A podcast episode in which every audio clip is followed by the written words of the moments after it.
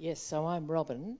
Uh, if you would like a church Bible, put your hand up. The ushers have got ones that they can make available.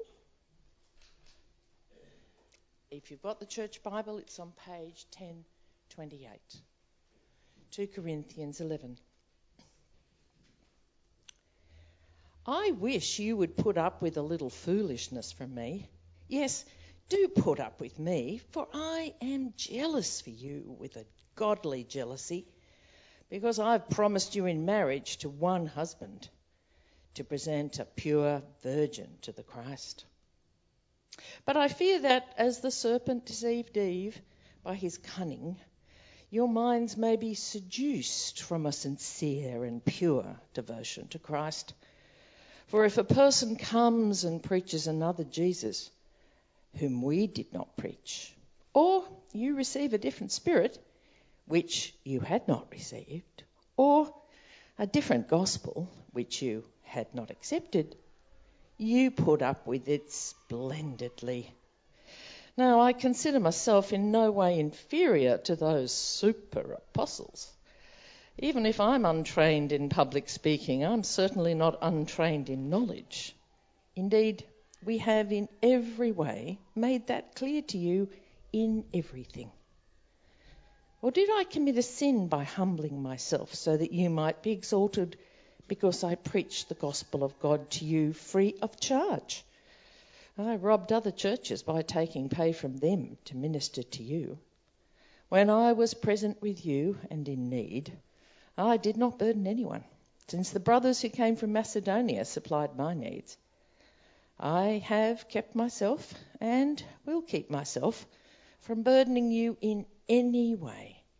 As the truth of Christ is in me, this boasting of mine will not be stopped in the regions of Achaia. Why? Because I don't love you? God knows I do. But I will continue to do what I am doing in order to deny any opportunity to those who want to be regarded as our equals in what they boast about. For such people are false apostles, deceitful workers, disguising themselves as apostles of Christ. And no wonder. For Satan disguises himself as an angel of light. So it is no great surprise if his servants also disguise themselves as servants of righteousness. Their end will be according to their work.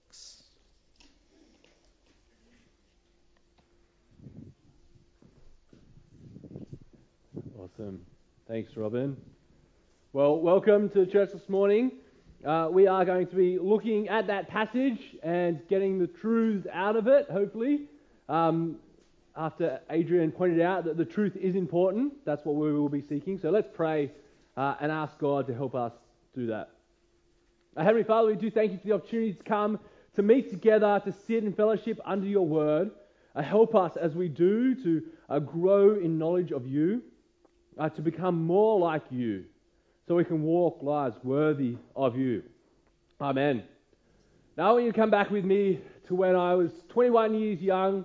I'd just gotten my, uh, my electrical license. I had joined the ranks of the most elite trade there is. um, and most of my work was in construction or, or, or big fit outs. Um, but every tradie in the company would spend a week on call. You'd get the, the black snake, that's what we called the phone, the black snake, because if it rang, it was like getting bitten by a snake, um, for a week. Uh, it wasn't too bad. You got four hours pay just for doing nothing, and if, if, if it rang, you got another four hours of double time. But my first week, I was pretty worried about it. Uh, but for the most part, it went fine. I got to the weekend and no calls, might have been home free. Sunday rolled around, and I, I went to soccer like I did every week back then. Uh, and I told the people on the sideline, if, uh, the, if the snake rings, let me know. Don't get bitten by it. Um, but it was half time when it happens. The phone rings, and I pick it up, and it's my boss. Matt, you've got to go to the New South Wales State Library. Their lights aren't working. Now, we just finished uh, a fit out, a refurb there, and it was their big opening day. And some of the lights weren't working. And so I packed up all my gear, I took- took my, my boots off, and I got in the work van, and I headed from Penrith all the way into the city. Uh, and I turned up, and I saw the guy that I was supposed to see. Can't remember his name or his title, but it was a pretty fancy title. He, he was basically groundskeeper Willie with a degree. And with him were all these bigwigs with their expensive suits, uh, people who had probably done a lot better than I did at high school. They'd gone on, and most of them were, were, had PhDs and were leaders in their fields. And there I was, a nervous looking kid that smelt of sweat and Lynx Africa. and I don't know why that's funny. I still use it. Um, and one of them steps forward and he says, Don't bother filling out a work docket for this. This place is brand new. Nothing should go wrong. And I, I was like, Okay. And, and I went off to try and see if I could find what the problem was. And I went to the switchboards and everything was fine. And, and their, their big fancy switchgear operation system had a look there and everything was fine. And then I went over to their, their switch panel where all the light switches were. And they all followed me there. This, this crowd of guys in suits followed me there to, just to make it easier.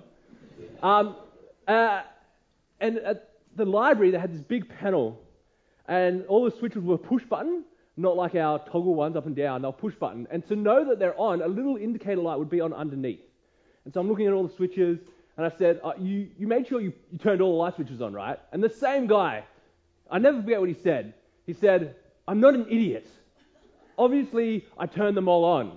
And I thought to myself, because I wasn't brave enough to say it out loud, you may not be an idiot, but you're definitely the dumbest smart guy I've ever met.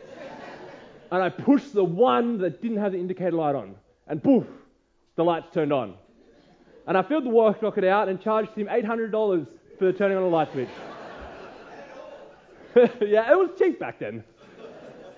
So if anyone needs a light switch turned on, I've taught Mark how to do it.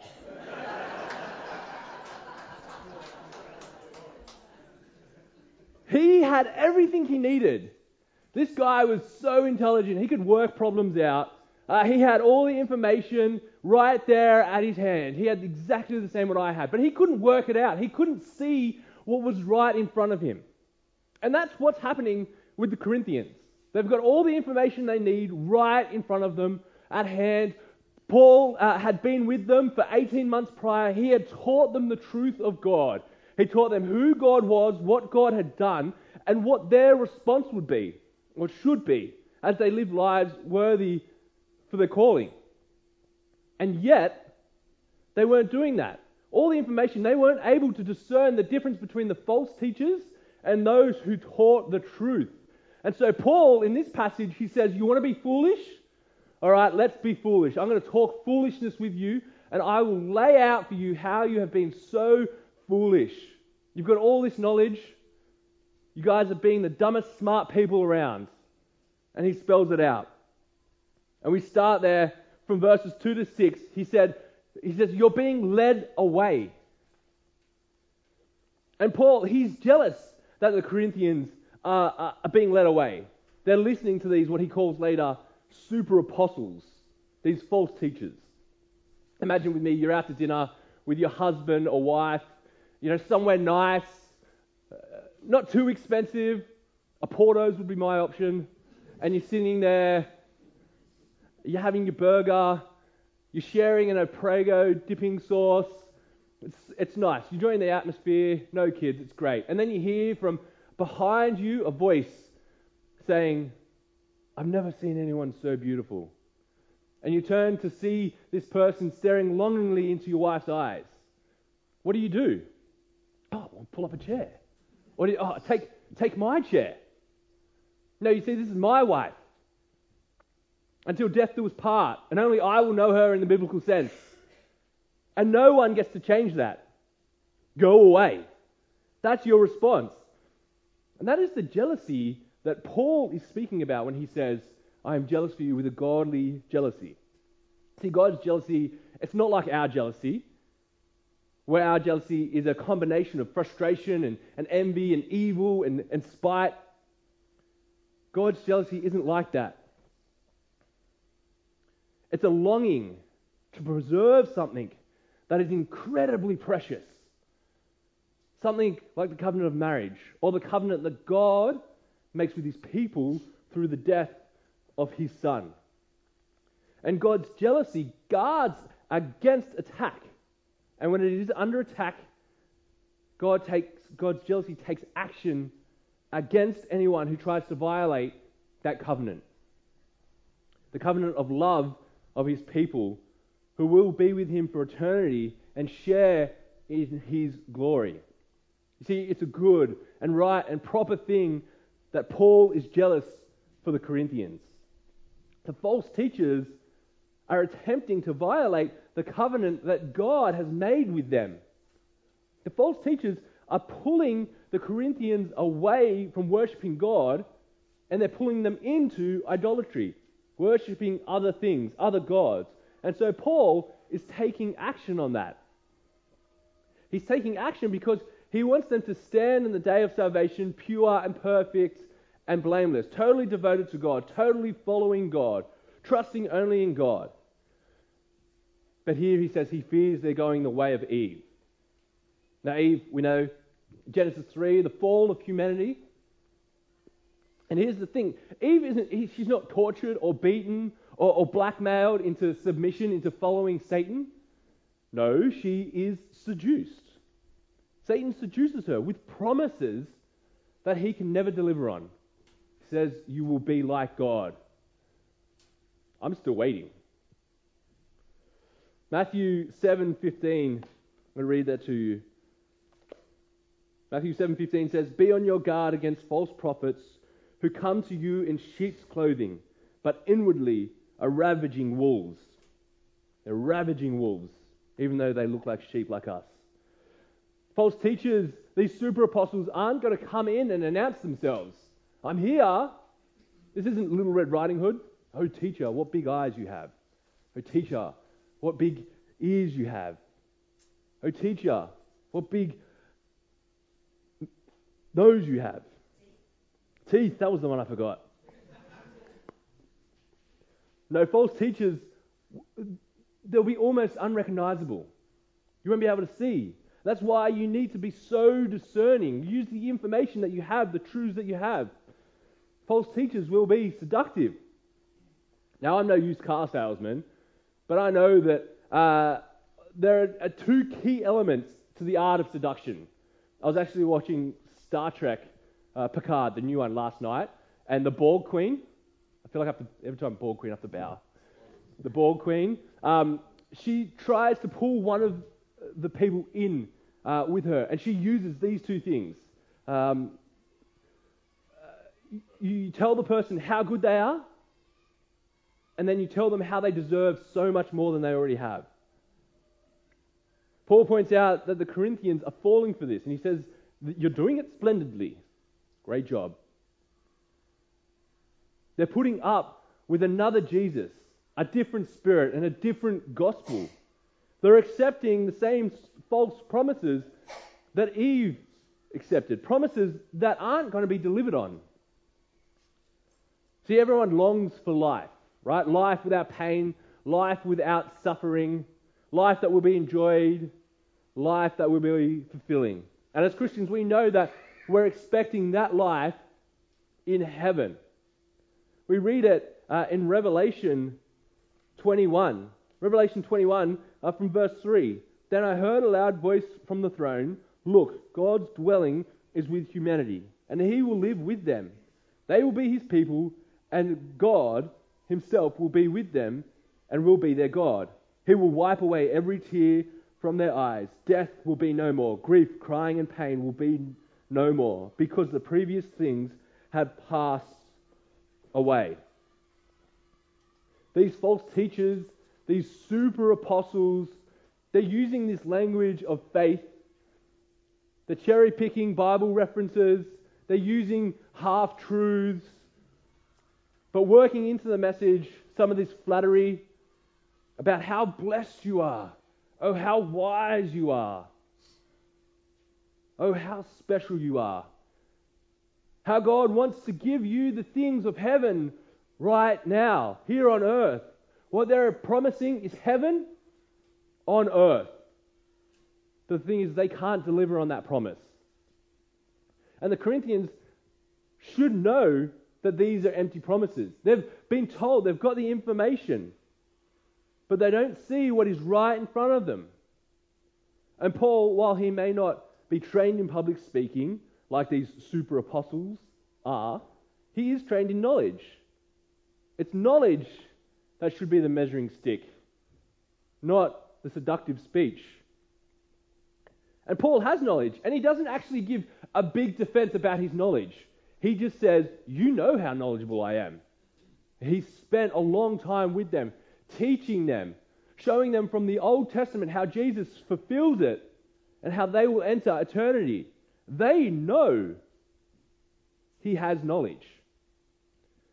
Despite having all the knowledge they need, all the information right there in front of them, they couldn't see that these people, with their empty promises and false Jesus, were leading them away from Jesus. And what makes it worse is that the Corinthians were paying for the privilege of being led away into idolatry. This is Paul's second example of the Corinthians having all the information and coming to the wrong conclusions. They think that they need to they think that they need to pay to hear the message of God's free gift of eternal life. It's a bit of a confusing sentence. They think they need to pay to get a free gift. The free gift of eternal life. I think I, I think I mentioned it here before. Uh, I, I'm quite into watches, right? I really like watches, and people like watches for a few different reasons. Uh, I like them for the engineering. I love the engineering that has to go into them, the precise measurements uh, that need to, to happen to make them work. It's fascinating for me. I love, love watching people try and make them with tiny little tools and fit them together. And then it's amazing how many moving parts need to go into a watch just to make it tick over and tick over, over accurately. These two here uh, above me, they're both pilot's watches. These are my favorite type of watches because they're very complicated, as you can see. Um, and so there's a lot more that goes into them to make them work. With these, you can measure the distance you've traveled, how fast you're traveling, how much fuel you'll have left. Uh, you guys are probably old enough to remember slide rules. Nice. I'll say that at, at 6 p.m. They're like, what's a ruler? Um, these both have slide rules on them, so you can make complex calculations just with your watch. Amazing. It amazes me. Uh, and these are more than just watches. These things are tools. Uh, and they can be the difference between losing and winning uh, a war. And so the one you choose matters. The, this one, Breitling Navitimer, it's about $6,000. Seiko Flight, this is the opposite way from me. Seiko Flightmaster, it's like 400. Big difference. Which one do you choose? You need it to be accurate every time, all the time. Which one? As you're flying your fighter jet. You know, you get what you pay for, right? You choose the big, expensive $6,000 Breitling. Now, it's pretty good. It'll do the job. But actually, the cheaper $400 one is much more accurate. It works uh, better, it's more reliable, it lasts longer than the more expensive one. Price doesn't always mean you get what you pay for. Price doesn't always matter. These super apostles convinced the Corinthians that because Paul wasn't charging them for the message of God's saving work, then it wasn't worth listening to. It wasn't worth their time because they're not paying for it. And I mean, who would give something so precious away for free? Jesus did, for one. And Paul points out that uh, in this part, 7 to 12, that he's just following Jesus' example. Paul doesn't charge the Corinthians because you don't need to pay for the free message. And he didn't want to burden them. And he also wanted to deny these super apostles the claim to being equal with him. Now, when you bring a friend to church to hear the gospel, or when you, you speak to them about Jesus and what Jesus has done for them, before you start talking to them, do you ask them for 50 bucks? I, I'm just going to tell you this, but first, you need to give me a pineapple, a 50. The gospel of God doesn't work like that. It doesn't cost anything. Now, it does cost to, to do ministry, and so when people put their trust in Jesus and want to see other people saved, we pay for, for ministry and ministers and, and missionaries to go out. When we're a part of the kingdom of God, we contribute to the work of the kingdom of God. And in that respect, the Corinthians were no different. A couple of chapters earlier, in chapter 9, Paul was talking to them about this, contributing to the work of the gospel going out. But that's not buying the message, it's supporting the living costs of those doing the work of the Lord. Paul preaches the gospel to them for free, free of charge, because this may be a shock to you, but you can't buy the message, you can't buy the gospel, you can't buy your way into heaven. And because what a burden it would be if you could. What price would you give on the message of eternal life? You could ask whatever you wanted, and people will pay. In fact, people do pay. A life in heaven with God, priceless. Paul didn't want to burden them, put a burden on the Corinthians like these false teachers were, were doing. Paul preached to them this amazing message despite getting nothing from them. This, be, this can be a hard concept. Paying nothing to receive it. It's tough because we think if it's worth something, it's going to cost something. It's probably one of the biggest stumbling blocks that the, uh, the Catholics have. You don't have to give to receive. So Paul gave to them this message, burden free, without cost, which is the opposite to what the false teachers did. And they cannot claim to be equal with him. Paul stands up and he says, I will continue to speak to the gospel into your lives free of charge, without burdening you, no money needed. Will they do the same? Those false teachers who made you pay for the message of their false promises, what will they do if you stopped paying them? They would do the same thing that your phone provider would do disappear. The Corinthians, they had all the information they needed to discern the false teachers from those who speak the truth. And yet they didn't do it. They couldn't do it. They were not only seduced by promises of heaven now, they paid for the privilege of getting them. You can see the Corinthians knew better. They were intelligent. They knew things. They weren't idiots, but they were being the dumbest smart people. Paul finishes off this section, this bit of foolish speak, by reminding the Corinthians that that's how deceitfulness will come into the church. In fact, it's how deceitfulness has always come in. It's how Satan works. It's what we should expect. And in this last section, verses 13 to 15, he points out that the Corinthians should have seen it coming. Like I said earlier, the false teachers, they're not going to come in and they're not going to announce themselves that they're here. They are going to appear and speak almost the same as we do. They will be. Uh, uh, they will look the same as us. They will be disguised as people. They'll be disguised as people who deeply love and care for you, who want to see you succeed, who wants you to put your best foot forward. There will be people who want you to read your Bible, to see that Jesus loves you. Jesus wants the best for you. They will remind you that God works for the good of his people. And as you mature in your walk with God, they will help you see the more important tasks that you need to do for the kingdom. And that's what makes them so deceitful. When Satan comes knocking on the door, we're not going to smell sulfur. We will smell the sweet aroma of freshly baked bread or newly cut grass, something that smells amazing. And What I said, it sounds great, right?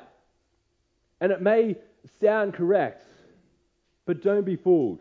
Because success means living for God, which means you will have to fail some worldly things. You'll have to fail some worldly things. And Jesus does love you. He loves you so much that he went to the cross for you. And the best thing for you now is to take up your cross, to stop chasing after worldly things, and to live your entire life for God. And God does work for the good of his people. And if the Old Testament teaches us nothing else, it's that sometimes the best thing for his people is discipline and trials. James tells us that trials will come. Uh, he tells us that through the trials, we will grow stronger uh, and be more Christ like. These trials are actually uh, a good thing.